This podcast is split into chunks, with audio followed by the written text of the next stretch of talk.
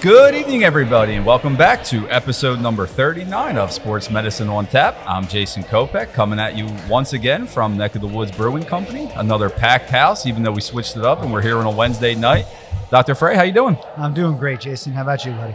Doing good. We uh, we've centered this podcast around injuries in the moment right. and what it takes an athlete to return to sport.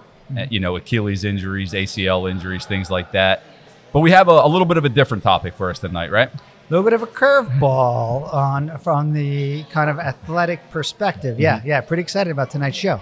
And w- what are we going to be talking about? So, um, I, first, I want to introduce our, our, our, guest, right? So, our guest is local guy, uh, graduated from Highland Park High School, right, right in this area. Uh, then went to uh, Cornell for undergraduate and after that went to Columbia up in New York for medical school.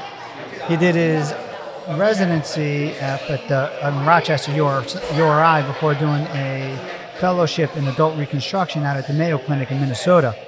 Um, kind of the cornerstone of our group, right? Mm-hmm. Like, like, like the, the, main guy, one of the founding fathers, and, and has sort of built a, a very large group mm-hmm. with, a, with, with a lot of docs and, and on really on, on his shoulders in a lot of ways. Been named the top doc in Philadelphia um, since 2010, every single year.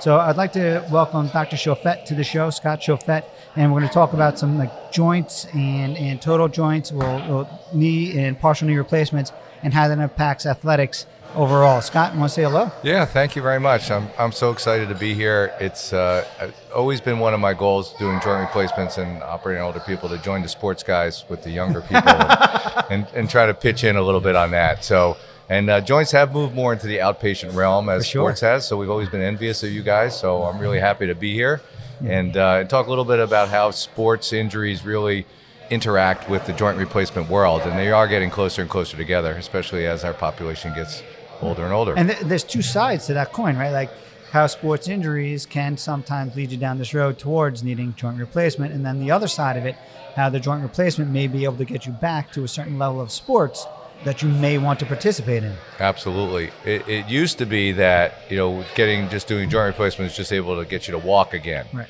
But as we have new technologies and new techniques and changes in how we fix them and and the different bearing surfaces that we can now utilize, we're able to get people to do more and more and return more and more to sports at all different levels. So not just you know your recreational sports, but more uh, higher activities, and, and we can touch on that. The other part is is that our patient population has gotten younger and younger, as you've mentioned. As people are playing a lot more sports in the younger ages, we're seeing a lot more ACL injuries and reconstructions and meniscectomies and dislocated patellas, et cetera. And all these things can lead to arthritis at a younger age. So at the mm. same time, our age population is dropping yeah. and the demands are increasing. So we can touch upon that on how technology has changed and what we are able to do to get people back to where they are but still whether we can get them back to the holy grail of getting back to you know being a superstar professional athlete i think we're still a ways away from that. We're on episode 39 as we mentioned and i, I gotta admit this is probably the first guest that i've been a bit intimidated by. I'm not you- that big by the way just for your guests out there. Right. Touch a little bit on your involvement with recon so, so Recon's been around for a very long time. Reconstructive Orthopedics is, is our group. So I was not the first. I was probably one of the early partners uh, and I joined the group in 1990, and uh, the core group was five of us. And over time, it dwindled down to three. We were actually at three for a while with 17 employees, and now we're I think like 26 docs and 300 employees. So I, I think it's bigger than that. We've re, we've regrown, yeah. but the, the goal was always um, to create a group that you know was was very high level, uh, sort of like you would find in the major cities in a community such you know in the suburbs of New Jersey. Right. Why can't we recreate what they would have in Philadelphia or New York? So we hired only the, the best people. Uh, people were fellowship trained in, uh, which is that extra year of training outside of uh, the, the regular orthopedics, and have everybody specialize and follow all the basic sciences and also to get a group of people together who are basically good guys, right? Who like working together and that model has really been successful. And you know, we've survived. You know, my lifetime now, 33 years here with the group, so and still going strong. So um, you know, to be able to supply that, you know, that high quality orthopedics to people around. um, at all levels spine, sports, joints, um, and, uh, and to deliver that care into the local community at a level so people do not have to travel to Philadelphia or New York. You know, that's really been successful, and we, we built a strong model here. Over the duration of this podcast, we brought in a lot of different of the recon physicians Dr. Frey, Dr. Bernardini, Dr. Brandt, Dr. Jennings, Jim you know. Sanfilippo, Dr. Yeah. Murray, like like And- yeah, this goes on. One of the things I've always really been interested in is at what point of their of their background did they decide to specialize? And I think Dr. Frey, you and I've talked about this probably off air, but you know what led you to want to be the hand surgeon? But would you mind talking about like at what point you decided that like joint replacements is what you wanted to get into? Yeah, that's a very great question because I actually applied to both sports fellowships and joint fellowships Oh, simultaneously. yeah. so I was really torn Right. when I finished um, my orthopedic. I was finishing my orthopedic residencies. We have to decide in the fourth year. Well, when I loved arthroscopies, and as a matter of fact, as I did more and more joints, it was the very last thing I gave up was doing arthroscopies because it's just it's such an enjoyable operation. Right. it really is. so, um, but I had to give that up eventually. And then uh, just looking at the future, you know, I was looking at joint replacement, and I was trying to think of of where there was going to be the most growth and the most change. And I think I picked the right one at that point. In that, with the population getting older. And with more joint replacements being necessary, and, and knowing where we were, you know, I wanted to do outpatient things like all the sports stuff and get people to go home, and yet we were so far from that in joint replacement. That's sort of the path I got driven to because that's what I wanted to bring to joint replacement. Right. All that stuff in sports medicine that you guys are so familiar with that we haven't had for years. Now you things know, are changing. And now things are changing. Now we're getting very close to that. We're doing outpatient joint replacement. You know, we have robotic assisted surgery. Patients are going home, you know, the same day. And, you know, really things have, have progressed to where, you know, we don't have people in the hospital that much anymore. You know, if people stay overnight, that's a long time. right. Yeah. When a patient comes to you in, in the ortho office, how are they presenting to you? So most of the time in my practice, um, I'm seeing them. Uh, I usually get them further down the line of, of the arthritis treatment. You know, a lot of times people know they've had arthritis, they've been through certain treatments, and um, and they come in looking for a joint replacement. So I'm sort of a, a tertiary referral where they're getting ready to go. Right. And then they come in and they think they're ready to get their joint replaced. And yet, in my view, they're not quite ready to get their joint replaced. And, and the way I, I liken this is to understand, we haven't really got into it too much, but what a joint replacement really does is it replaces the lining of the joint. Yeah. You know, if we're going to talk about a knee, we don't actually replace the knee, we replace the liner of the knee because the cartilage is all worn out. When we do a hip, we replace the ball and socket. But when we do a knee, we just basically replace the liner of the knee. And and I liken that to my patients. It's sort of like putting a new tire on the car. And I tell them, okay, your knees are your front tires, and your hips are your back tires, and you're driving around these four tires all day, and you got a flat tire, right? And you're coming to me because you're ready to get a new tire on that car because some other doctor told you you're ready for it. And then I explain to them that the tires aren't the only thing that keep the car running, right? Like the motor of the car is really important, right? And the motor of the person is their muscles. And a lot of these patients come in after two years of getting injections and favoring the knee and not using it and leaving it alone, they lose all their strength. So they're basically a car now with a dead engine and a flat tire, which is a big problem. No. Yeah. And then sometimes they put an extra 10 or 20 pounds on themselves because they're not exercising or doing anything, Or it's COVID. or it's COVID.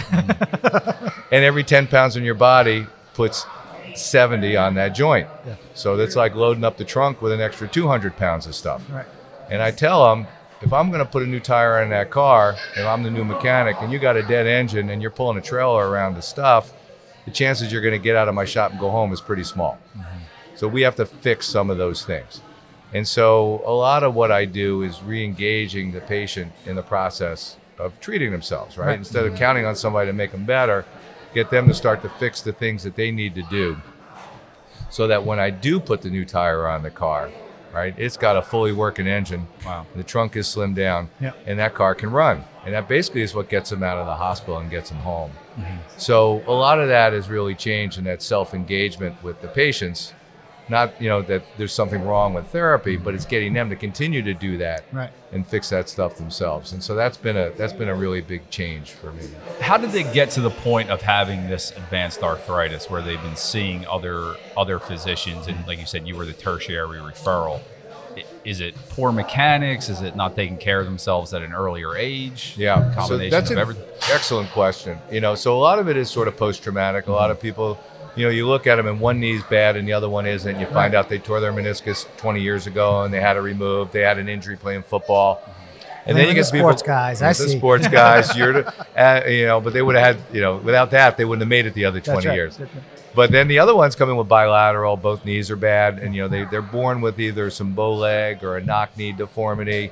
Um, there's some congenital. They find out their family and parents have had it. So Right. so a lot of it is is their genetics, and we're living a long time as humans, right? 60, 70, 80. So some of it is natural wear and tear, and those are people usually both joints are bad or their hips and their knees go bad, and then you get the people just one knee is bad because they had multiple injuries to it and surgeries and things to try to fix it, but ultimately it affected the mechanics and they and they wear out the lining and we mm-hmm. have to fix them. And then I know you said that you're not always the one seeing them in the beginning, but how do they present in terms of signs and symptoms? And that and that's something like as an athletic trainer, we're usually big on like a, a consistency. I mean, is that is that clicking, locking that we see with the meniscus? Is it generalized pain? Yeah. Is it specific to an area? So it's a great point because we see a lot of people with joint pain, Yeah. knee pain, and knee pain specifically we'll talk about. So when it's from arthritis, and you go back to the to the car analogy, whenever that car is driving, you know the tire is flat. When the car's in the garage, you don't, right? So mm-hmm. these people then usually have symptoms when they're walking, when they're going upstairs, when they're active, but not so bad when they're sitting and laying down, mm-hmm. right? And a lot of people also have, you know, that have back problems that may have leg pain as well. That's more bothersome when they're sitting and laying down and not so much when they're walking. Mm-hmm. So we kind of try to discern that when I see patients, you know, what's the cause of their symptoms? When do they have pain? What activities? When does it bother them? Um, and you can usually pick that up. They've all pretty much had X-rays, and that's that's the basic standard treatment. You get an X-ray, you see how much cushion's left between the bones, Right.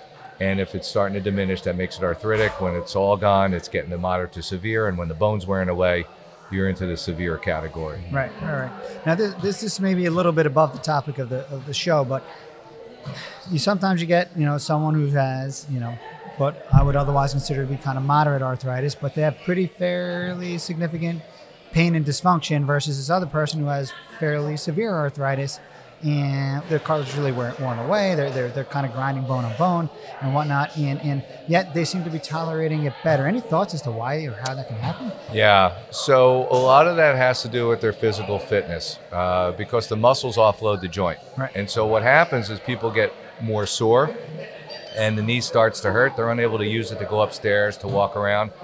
And generally, most of us don't have to exercise every day to stay physically fit because our daily activities keep us physically fit. Sure. You walk upstairs, you get out of bed, you know, you're bending down, you're squatting, you're doing things. Once you get arthritis, you can't really use that joint anymore for those daily activities because it hurts. So you start favoring it and you use the other leg. Yeah. Uh, you get up out of a chair, you use the other leg. You go upstairs one step at a time because it makes that knee feel better. But what happens is, without any extra exercise to keep that strength, it's naturally going to start to lose strength. sort of like you were in a cast for a while, Right. right? And so they start to lose strength. And as they lose strength, it puts more strain on that joint and it magnifies the arthritis and the arthritis pain. In the same way as gaining weight will magnify the arthritis pain. And these magnifiers of the pain are sometimes what differentiates people. I'll have people coming in on a walker, you know, screaming in pain that have still have a little bit of cartilage left, and then you have your weekend warrior who's managed to continue to do everything, is still laying concrete and Right. goes to the gym, and they've Yeah. worn bone away. Blows you away. It blows you away. Yeah, yeah. But that fitness gets them to a point. But eventually, when all that tread has gone on the tire and you're riding on the rim, doesn't matter how strong you are. It is what it you know, is. you got to fix it. But it is very important, I think, from an orthopedic standpoint as a joint surgeon, to really check people's physical fitness of that joint before we're going to think about operating on it. Because not only do you find that a lot of people get all better just by treating them appropriately, which would be a low impact exercise program, weight management, anti inflammatories, and injections, doing those things, emphasizing you know exercise and weight management makes a huge difference and can diminish their pain and where they can delay surgery for a year or two. Right. I call those putting those patients in the bank, right? So I'm not turning them away, but they're going to come back to see me at some point in the future. Right. It almost seems like we could have a double edged sword here where perhaps a patient realizes they need to be a bit more active uh, you know, may, you know, maybe make some adjustments in their daily living that forces them to be a bit more active, but it's on this knee that has this advanced arthritis Mm-hmm. and therefore causes more pain. Correct. I mean, do you see that a lot? all the time. Yeah. Uh, and so what happens is the understanding, especially with, with joint replacements, is the pain really comes with weight bearing. When you put Right. the weight on that joint and the bones are rubbing together, it hurts. And to get the right lower impact activity for the patients. And the simplest thing that I do, because there's a lot of great low impact exercises, but to get the patient in something they can do in their own house every day for a brief period of time, and I have them get a stationary bike. have them actually go Yeah. buy a stationary bike. Mm-hmm. I tell them where to go. This isn't a pitch for Walmart, but I'm going to throw it in there. Walmart, everybody's got a Walmart within 10 minutes of their house. And they have a really good recumbent bike. So it's like a reclining chair with the pedals, so mm-hmm. that if you're an older patient, you have back problems, it's much more comfortable. Plus, you don't have to climb on it. There's no weight on the knee. And if they have enough motion in the knee, I get them in an exercise program, have them tell them how to do it, get up into an aerobic program so they start getting their heart rate up to what's appropriate for their age, and do it every day for 30 minutes. And, and even the weakest patient can get all their strength back in two months. And it's not that I don't send them to therapy, but you know, it, they don't do the 30 minutes of exercise that that patient actually needs to get their strength back. I use therapy all the time for joint replacements. It's crucial, but I use them for the things they need them for, for the skill sets, for the walking and all that, the range of motion. But for strength, I try to get the patient to do it. If it's a simple strength problem, Yeah. I think I try to engage them, get them a piece of equipment they can work on, and that's what they're going to use post-operatively too. And that's really been transformative. And and I now get patients coming in and they go, "I bought the bike already." Like they already know, they know that they have to go there. The word is Yeah, out word that spreading, if they're going to want me to do their surgery, they better have their strength. Right. But the patients appreciate it because the more work you do before I cut you, the easier your recovery is going to be in afterwards. There's Yeah. no question, hands down, that that's transformative. Now, you had, you had also mentioned uh, something in terms in terms of the surgery, uh, you know, robotics part of the equation. Mm-hmm. Um, could you tell us a little bit about the, the, the robotics part of the Sure. equation, how it may have impacted your practice? When did it become part of the practice, and and, and uh, some of the advantages? Absolutely. Um, so robotics is an integral part of us trying to get to the holy grail of getting a knee that's going to feel just like your own knee. Right. We've done a, we've come a long way with joint replacements, and so when we do a joint replacement, there's two things we really worry about. And I know I'm digressing from robotics, but the other two factors are important. This is how your we, show, Doc. That's whatever right. you need to do, man. I'm just a guest here. Is how we fix it to the bone, right, and make sure it's going to last. And the bearing surface that it's rubbing on, eh, we need that to last because these have to last. We want them to last 30, 40 years, right? No longer we think about five years or 10 years it's done. These got to last 30, 40 years. And we've come a long way with that. We used to use cement to like a grout to fix the pieces of bones, and it's wonderful. It's super strong when you put it in.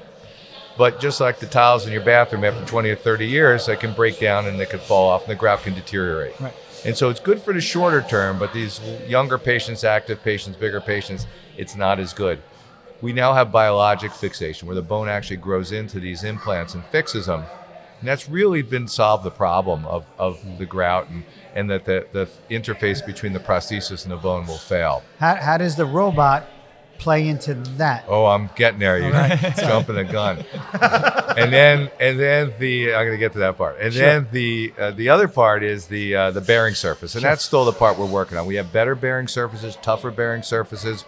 We've tried different ones of metals and ceramics and uh, super strong plastics. And right, Right. now, it's the super strong plastics are the best, Yeah. and that's what we're using. But they're not infinite, and we have to be careful with those what robotics has done, all right, doesn't deal necessarily with how we fix it to the bone or the bearing surface. It's how we get it to match that patient's native anatomy. Yeah. And so when we talk about hips and knees, and I did go into knees for a particular reason because knees are much more difficult to get a good result. I agree, And I find yeah. that challenge is what attracts me. Sure. The hip is a ball and socket, mm-hmm. so it rotates around a single point in space. Mm-hmm. So really, if you put the hip in so it's the right length, it's going to work like your own hip. Right. But the knee is very different. It's like a cylinder that rotates on a flat plate, Yeah. and not only does it rotate like a hinge, but it you know it rotates around Side you to know, side. side to side, right? And um, it also rolls back on the plate. So Very all these mechanics. motions very tricky, and they're all controlled by ligaments, some of which we cut, some of which aren't there. Mm-hmm. And so to recreate that anatomy on a patient is very difficult. We can make it look good on an X-ray, But about 20% of people that have a really well functioning knee replacement will tell you it doesn't feel like their knee. Right. And that's the mystery, right? I'll put two knees in one person's, uh, on the same person, and they look exactly the same, they move exactly the same, and they go, this one doesn't feel right. And we try to figure out what that is. Right. And that's where robotics comes into play. So, robotics gives us a three dimensional picture of that patient's knee anatomy. And the robotics lets us then position the components for that patient's knee custom to their knee anatomy in rotation and where we put it. And before we even cut the bone, when we put the knee through a range of motion, before we make any cuts, we can tell what changes that affects on the knee. So when you would do a standard knee with manual instruments like a carpenter would, Right. we have to put the pieces in and then try to balance it and make it right. Right. But with robotics, we can move them in space on this 3D model, find out what changes, and figure out exactly where we want to make our cuts. The robot will make the cuts to within a half a millimeter. Yeah. We can reproduce their anatomy because everybody's different, right? If we put everybody in exactly the same, we're going to miss the outliers. But Right. now we have this range, we could customize it to their anatomy. And to get to the point with the with the interface, the cuts are now so exact when we press fit the pieces, it's an exact fit. Right. So we can really get a much bigger surface area in contact for ingrowth. And so when I used to do like for knee replacements, a smaller amount with ingrowth, and I'd have to cement some of my patients with a lot of osteoporosis. Right. 98% of my patients now are all ingrowth prostheses because I can preserve the bone Yeah. and the cuts are so exact that it can support them. It's So the it, precision. it's the precision and the exactness and, and the fact that we can preserve all the bone around it to, to support uh, the implant. So it's made a big difference. And, and we've gone all in in our practice with robotics. So all of our joint surgeons are 100% now on knees, and we do a lot of hip replacements with, with robotics. Yeah. We've mentioned on a previous episode, it had to be when we were talking about the ACL and just how far, you know, science has advanced. And, you know, at one point the ACL was considered almost a career ending injury. Right. And now we're seeing people back in six to eight months. I mean, do just out of curiosity, do you often think back to, like you said, 30 years ago and just are you amazed by how far, like, even your specific practice has come? Oh, it has. I mean, Yeah. even sports. I mean, Right. the ACLs that I did. I mean, fortunately, when I got into practice, they were starting to do bone tendon bone ACL.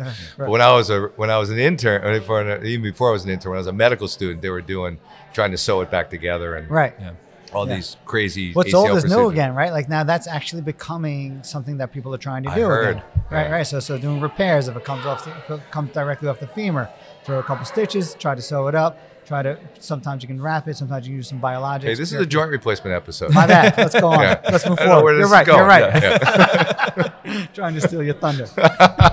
no, it's absolutely true. And I, I actually had like five ACL recon. I did all general orthopedics when I came into practice. So I did hand surgery, I did foot surgery, I did ACL reconstructions, et cetera, even though I was fellowship trained in joints and gradually migrated over to that. And as I said, I, I, I was happily gave up ACL reconstruction because I wasn't as good as them as you are and Dr. Gray is Right, in yeah, ACL sure. reconstructions. But I, I stuck with the scopes for a while. It's a fascinating procedure, but it, it's great to see how that has really changed.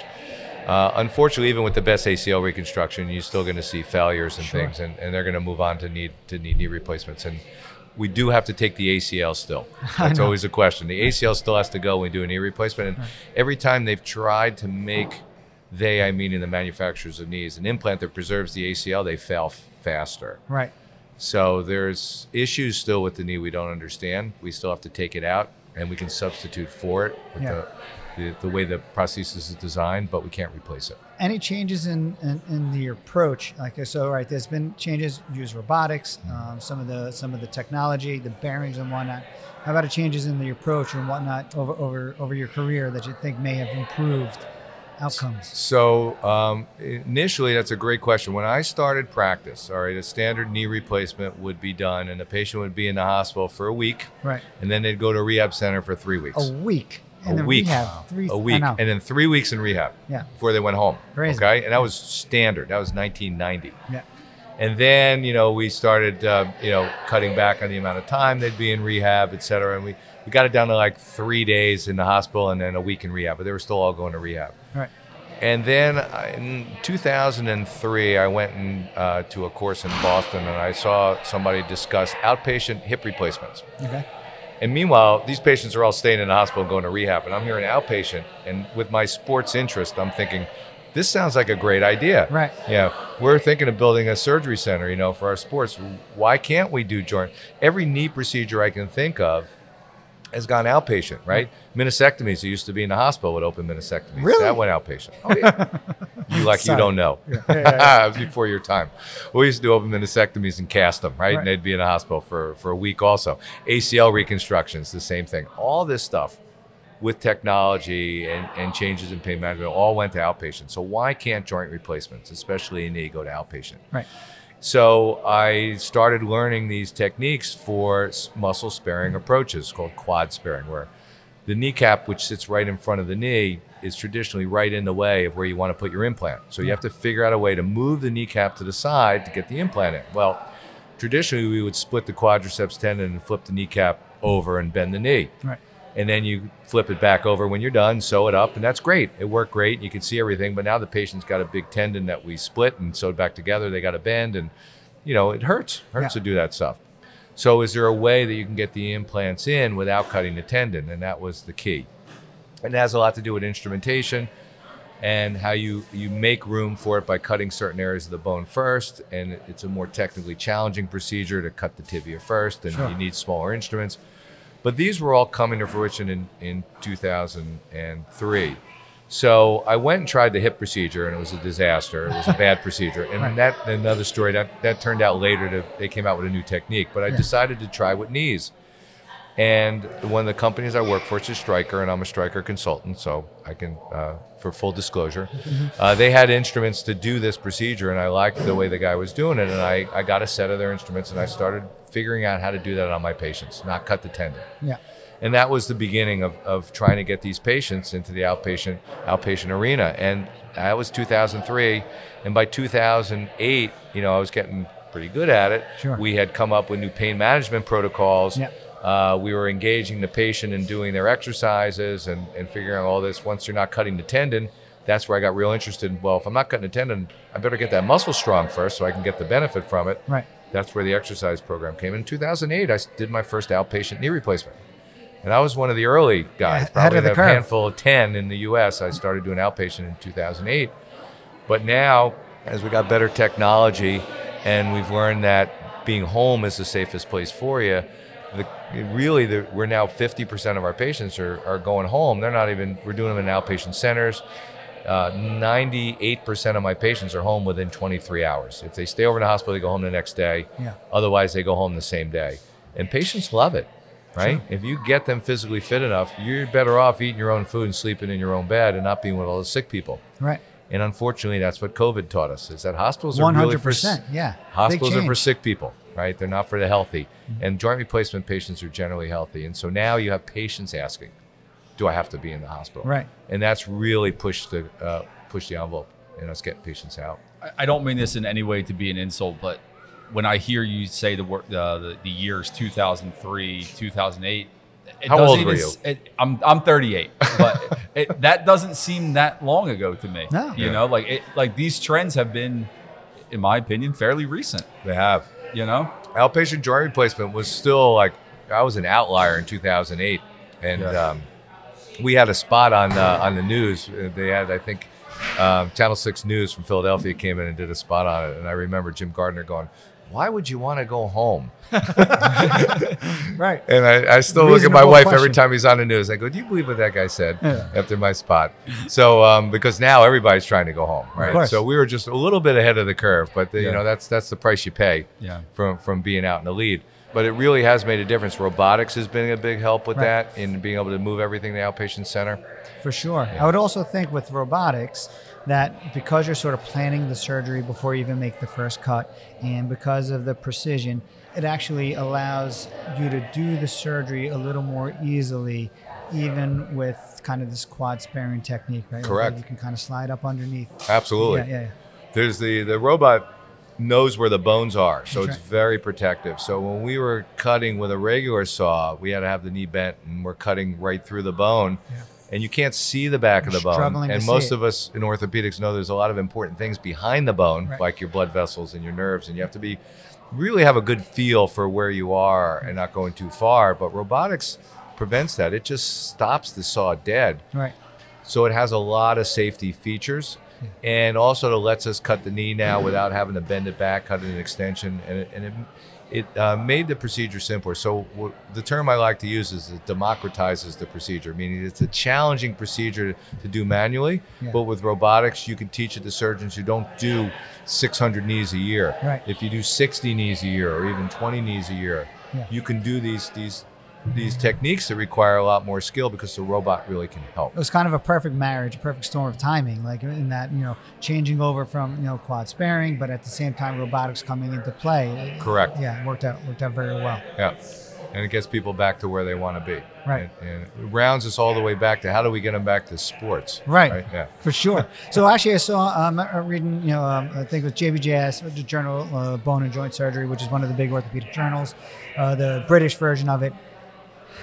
I don't know, maybe a year ago, two years ago, I remember reading an article where on the level of 90% retention for knees, a little lower for hips, but 90% retention at 20 years, which to me was, was actually like eye opening, a little surprising. you know, yeah. And I'm an orthopedic surgeon, right? T- traditionally, it was 10 years, 15 years, but now we're looking at 90% That's right. retention at That's 20 right. years. So this the, the the because the designs have gotten better, Mm-hmm. and that and a lot of what you're talking about is not what we call biologic fixation. It's with cement. You're getting 20, 30 years.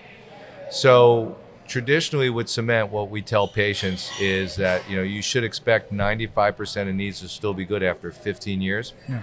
and then it's 1% every year after. So at, at 25 years, there's an 85%, and at 35 years, there's a 75%. But because we haven't been doing this biologic fixation for 35 years, It remains to be seen. right? So the early results show like 97% survivorship at 10 years for the biologic fixation. So then, what does that mean for the athlete who wants to get back to sports? Yes, exactly. so we get back to that. So now we have really we we kind of have solved the fixation problem. Right. Because the the issue with the athlete getting back to sports is that, you know, what can repair itself, right? So now with biologic fixation, you don't have to worry about the grout breaking down. It's the bearing surface, right? That that and what's happening is is the more active we are, we're we're wearing some of the plastic away. Even as no matter how strong it is, it wears away millimeters or micromillimeters at a time. And our body is able to dispose of that. We have a synovial lining to our joints. And it has the ability to take small amounts of this debris and actually, you know, engulf them and get rid of them and kind of clear them out Right. but there's a finite amount that they can clear. So as we get more active and become, you know, higher impact or do a lot more activities and we start shedding more and more plastic, you can overwhelm that system.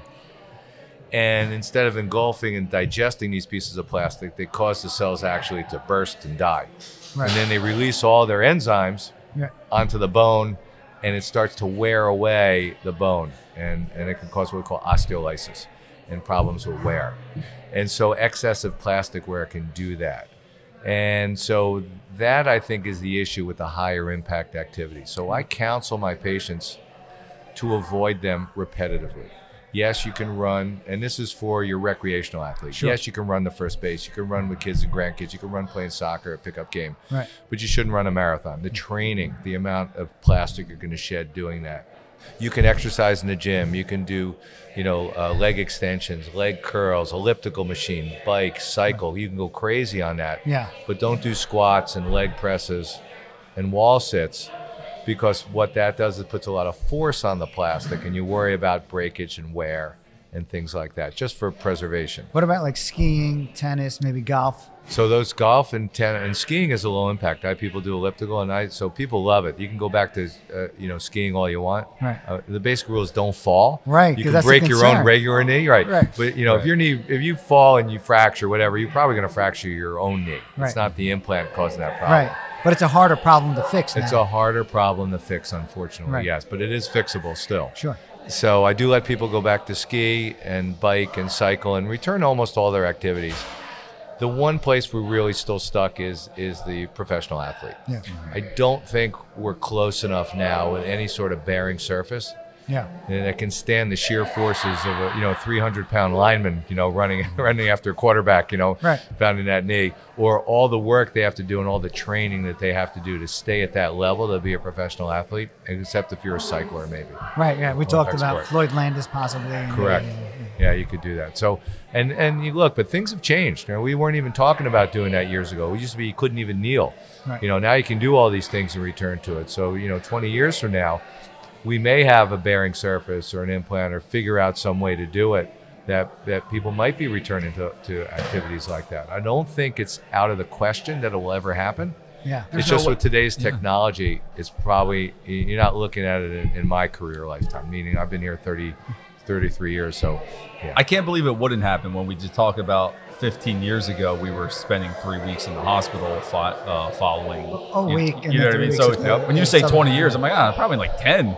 Right. Realistically, Yeah. you know. I don't think you're far off. I think you, we might see it where people Yeah. can return to professional sports. Right. I think we have to solve the ligament problem, the ACL issue. The knee may not be the first joint we get back into. It may be a hip we get back Right. before we get a knee back because the knee's a little more complicated. But I agree with you. I think it's going to happen. Yeah. Somebody's going to figure it out. We've had multiple episodes uh, now that we're really kind of focusing on the professional athlete. Joel Embiid has been a topic of discussion. Right. We just did Odell Beckham that you know tore his Retore, ACL for yeah. the second time. Not to put you on the spot, but these these athletes that are having multiple knee problems, do you foresee them needing the, a replacement down the line? Yeah, there's no question, Yeah. unfortunately, and you Yeah. see that with a lot of the football uh, athletes. That they're most of them are getting joint replacements early on in their Yeah. Mm-hmm. 50s and 60s, and occasionally in their 40s. We mentioned before the show started Joe Namath, and I'm I'm a Jets fan, full disclosure. Yeah. but that's because my dad made me that way growing up. Okay. I did not have It's any okay. choice in that matter, and, Sure. and I'm passionate about it. Um, but he has knees fixed when he was 47, right? He had four ACL reconstructions from Right. college on, and they were not like you guys do today, Right. right? They were not anything you knew were gonna was gonna work. I don't even know what was holding his knees together. Yeah. So so you see that you know a lot uh, with the athletes uh, from from what's happening with that, and I think that's going to continue. Especially they're getting bigger, Yeah. they're getting faster, mass times velocity, right? They're Right. just these you know when I look at what the linebackers were when I was growing up, you know they were and the linemen they were 220 to 240. That was big. Now they're Yeah. 300, 340. They're Yeah. running. Four seven forties or That, something. that guy's a running back nowadays. Yeah, You know, it's crazy. Right, and right. the forces on these joints. I mean, and as a Jets fan, Mekhi Becton, uh, you know, he dislocated his patella, and they were saying, "Oh, he's going to be back in four to six weeks." And I'm going, "The guy's 380 pounds." I go, "Do you know what kind of force went through that? That's Right. like a motor vehicle accident that occurred right there." And sure enough, he didn't return a whole season. Yeah. I mean, even even the trainers at that point didn't understand, you know, what went on with that guy's knee just from dislocating his patella because of the force on that from his mm-hmm. size Right. right? And so th- those things, as these guys get bigger and bigger and stronger and stronger, Yeah. the injuries are getting larger and larger. Of course. Yeah. Your thoughts on when you see these athletes down the road, you know, well past the prime of their career, does it make you like at all roll your eyes at their drive or even the orthopedic surgeon? Um, and I have two specific examples. One of my closest friends uh, that I met through working in baseball, uh, he played with us from the 2008 season through 2013. So that's six seasons. He had five medial meniscus repairs. Okay. Uh, it actually got to Repairs or meniscectomies? a, repairs, okay. and it got to a point where by the third one, the surgeons told him we're going to remove it, and you'll never have to deal with this tear again because it'll just be bone on bone. Right. Uh, it got to a point where, um, Hopefully, he had some cartilage in there too. yeah, but- All right. I, I'm trying. I, I'm trying not to say his name, but it Yeah. got to a point where I knew this gentleman would be living at my house for a few months following the season because he spent like two, three months before we send him home.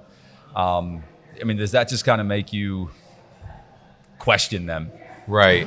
So yeah, the, the trying to get people back. It is a livelihood, Yeah. right? So Right. And then when you got millions of dollars in it, there's plenty of people who took the money and just retire, and that's Mm-hmm. Yeah. fine. And you have to make that life choice. Mhm. But it's it's tough. The, the, the, it gets really dicey when you get to the younger athletes, Yeah. the kids, and uh, you know I've seen that, and sometimes the parents trying to say, "Well, you got to get my kid back to play. He's got to Right. be in there for."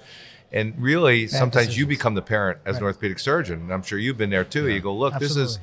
He's not going to pro, he's not going pro. I mean, Right. you're gonna you're gonna destroy his knee or his leg. You know, he needs time to heal. Right. You know, And so sometimes we have to step in and do that. It is questionable when they're when they're really getting paid and that's their livelihood and they're making a choice on that. Sure. And then we do have ways out in the future with joint replacements. Mm-hmm. Is it really a bad choice or is it unethical to do that? I don't know the answer to that. It's clearer with kids when we have to step in a little bit as protecting the athlete from himself or, or potentially, you know, in, in a way from his parent, Yeah. parents. Yeah. Yeah. So that's a, that's a good point. I don't know what I would do if it was mm. me, if I was that good Yeah. and I had that opportunity and I could go pro and then get that three years in. Yeah. And if I was going to make, you know, $15 million, Right. I'd probably go for it. Yeah. You know, And then pay the no price, question. whatever it was down the line. But if I ended up making nothing and I destroyed my knee, you know, I made a bad choice. So, Right. so, and, and I don't know how you draw that line. It's it's a it's a great point. You know, as, as technology and, and orthopedics Mm-hmm. gets better, we're able to keep people in the game more. Right. You know, and, and are we doing the right thing? And sometimes we are, and sometimes we aren't. I speak to this guy frequently, and you know he actually listens to our show, um, so he knows that I'm talking about him now. But uh, you know he, he's uh, he's out there, and you know I, it's like how you feeling day to day, and it's like well, I mean, I know every I, I know every day when it's going to rain, and it hurts for the first few hours when I'm awake, but he's somehow he's probably going to turn 40 here soon, but he's like I it's probably a matter of days before I'm probably scheduling my you know my replacement you know Oh, and I, and I feel terrible for him because unfortunately for him he he didn't get where he wanted to be you know what I mean? And but man five surgeries just well I'm gonna give it one more shot. Yeah. now I'm getting closer but I'm gonna do it one more time you know? And I think towards the end of his career you know he was really just a, a pinch hitter because man he could still hit the ball over the wall. Yeah. there was no question about it but if, if he had to do anything but jog around the bases, it was painful. The good news is is that now you can do a knee and you know it can last 30 years Right. on mm-hmm. him and Yeah. he can return to like a lot of recreational activities whereas 25 30 years ago you gave him a knee would last five years right. right so That's so crazy. yeah That's unbelievable. yeah it, because of the, the fixation and things and, Sure. the, and and the prostheses weren't as good the plastics weren't as good and they Right. just younger the reason the knee replacement results on patients under 50 was abysmal Yeah. yeah Uh, but not anymore Not anymore. not anymore Yeah. You had talked about a little bit about the hip. I mean, similar restrictions. So the hip have some restrictions because um, the, the hip can pop out of the socket. Uh, dislocation can occur, so we and have to full have. disclosure, you, d- you're primarily knee surgeon. Correct. Sure. I, I did hips and knees. I, I stopped doing um, hip replacement 2014 because I wanted to focus on knees, Sure. um, and um, and I kind of like them better. um, so, um, but uh, yes, I have fairly good knowledge of, of hips. I just don't do them anymore. Understood. Yeah. Um, and um, and the big issue with hips really is is the dislocation. Is is um, you know if you twist that hip enough, unfortunately, it can pop out of the socket. And, Right. and ways to avoid that is to put a bigger ball in the hip, Right. like the size of our ball instead of a smaller one. But Right. the bigger the ball, the less liner you have, and that creates some problems with how long the liner is going to last. So. Surface area. Exactly. So again, you have some of the same uh, restrictions. People have tried different things. They've put metal in metal rather than plastic, and that was a bad thing. So still, the bearing surface with a hip is the same issue as the bearing surface underneath, meaning the plastic inserts. We are somewhat limited in what it can what it can handle. Yeah. But recreational activities that you're going to want to do, you know, from age 50 on, it should be fine for. Right. And we talked a little bit about this as we were getting warmed up, um, but with like the Bo Jackson situation, right? Mm-hmm. Like, like, you know, I guess you know, at this point, uh, there have been uh, one or two athletes who have gotten back to a pretty high level Right.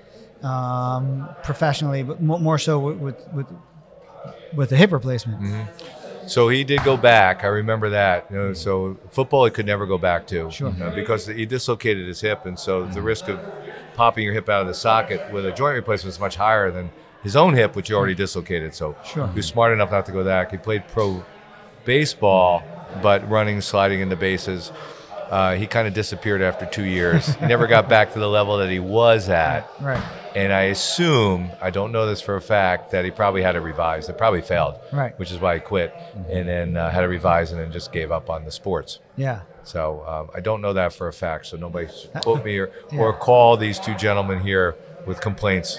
That that, that guy was like pro- probably I don't know the best athlete, and I was I was I was young at that point in time, but maybe the best athlete I've ever seen. He could like the whole you know Bo Knows, you Yep. know he could do anything. It was, it was unbelievable. So you know I guess if somebody, and, and even at that time, if someone's going to get back to it, he, that's the right guy. But Yeah. even he couldn't sustain. He it. couldn't do it, Yeah. right? Yeah. He couldn't do it, and so, and I don't think anybody's really tried. I mean, like we talked about it, cycling, you probably could get back to it at an extremely high level. Yeah, I'm pretty certain Floyd Landis, who- who, followed uh, Lance Johnson, um, uh, did did get was doing it on a hip replacement.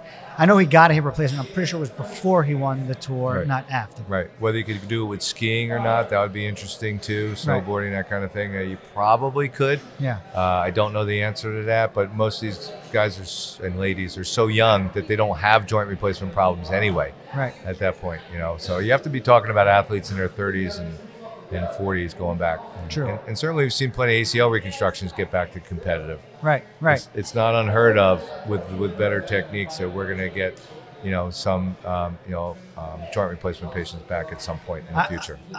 I have to imagine it's going to happen. Probably not too far down the road. I think the big point is the one that you just made, right? Like that. Typically, the guy that's getting getting the joint replaced usually is further along in their career than the guy who tears his ACL, Right. and, and that also impacts his ability to get back. Right. Yeah. So, so yeah, not a lot of 30, 40 year olds are going to be competing at that level. Right, Yeah. right. Yeah. I, I found everything that we discussed tonight absolutely fascinating, and, and maybe because full disclosure, it's definitely outside of you know what I typically deal with in athletics. But I, I think we need to have more of these topics. Right. Right. Th- this was fascinating, I love it. Doc. We can't thank you enough for joining us. No, us it's great. tonight. I really enjoyed it. I'm so much. Thanks so much for having me here. Yeah. For sure. yeah. It's a pleasure.